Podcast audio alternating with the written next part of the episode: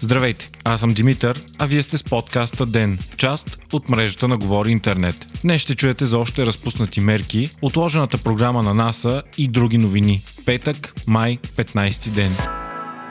Ден е подкаст от мрежата на Говори Интернет и става по-добър благодарение на подкрепата на слушателите си. На вас. За да станете дарител на Ден, елате на patreon.com, Говори Интернет и срещу 5 долара на месец ще станете денник. Истински герой.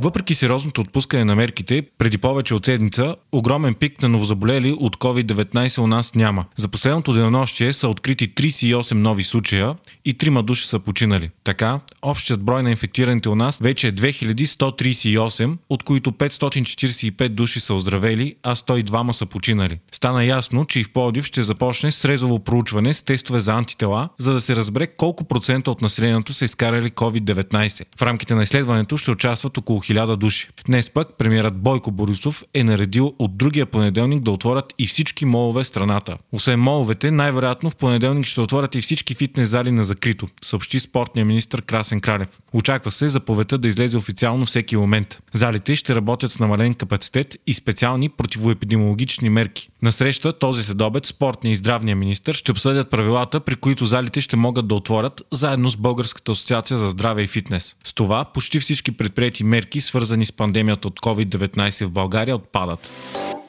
Българската економика е продължила да расте през първото три месече на тази година, но по-слабо, пише Капитал. Докато ако през октомври-декември нашата економика е нараснала с 3,4%, до през януари-март растът е бил 2,4%, най-слабият от 2014 насам. Това все пак е по-добро от прогнозите и растът не е слязъл под нулата. На тримесечна база брутният вътрешен продукт на страната се е повишил с 0,3%, което е най-големият тръст в Европейския съюз, заедно с този на Румъния. Също 0,3%. Все още обаче се очаква тежкият економически удар от пандемията. Очакванията са економическия ни ръст да падне до между минус 3 и минус 7,2% за 2020 година. Междувременно излезе информация за законопроекта за намаляване на ДДС-то. Той е на фаза подписване и предстои следващата седмица да бъде вкаран за гласуване в парламента. Законопроектът предвижда данъкът на книгите и ресторантите да бъде смален от 20 до 9% от 1 юли и да остане такъв до края на следващата година.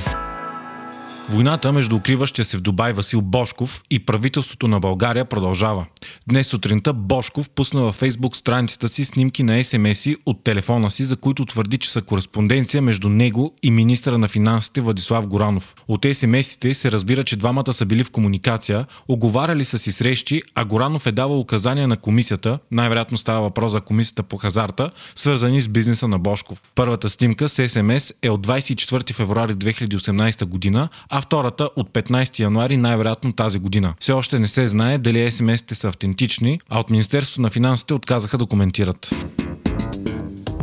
Броят на заболелите от COVID-19 по света вече е 4 милиона и 444 хиляди души. Смъртните случаи пък са 302 хиляди. Русия вече е втората най-засегната страна и инфектираните там не спадат, а за пореден ден са над 10 хиляди. Бразилия пък е новото огромно огнище на коронавирус и там само за 24 часа има 13 хиляди нови случая. 14 хиляди пък е общият брой на смъртните случаи в страната. И въпреки, че се забавя, растът в Великобритания също продължава да е много висок всеки ден с понад 3500 нови случая. Добрата новина е, че в доскоро най-засегнатите страни в света Италия, Испания, Франция и Германия спадът се задържа и там има по под 1000 нови болни на ден, далеч от пиковете през март и април.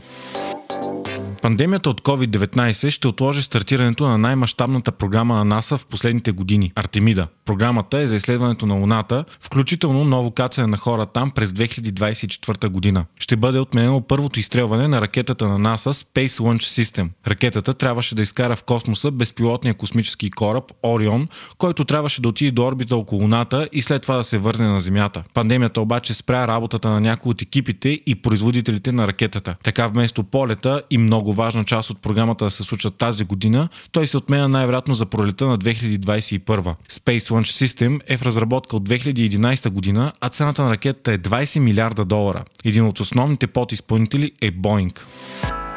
Вие слушахте подкаста Ден, част от мрежата на Говори Интернет. Водещ и главен редактор бях аз, Димитър Панайотов. Аудиомонтажа направи Антон Велев. Ако искате да не изпускате епизод на Ден, не забравяйте да се абонирате в Spotify, Google Podcast или да ни оцените в Apple iTunes.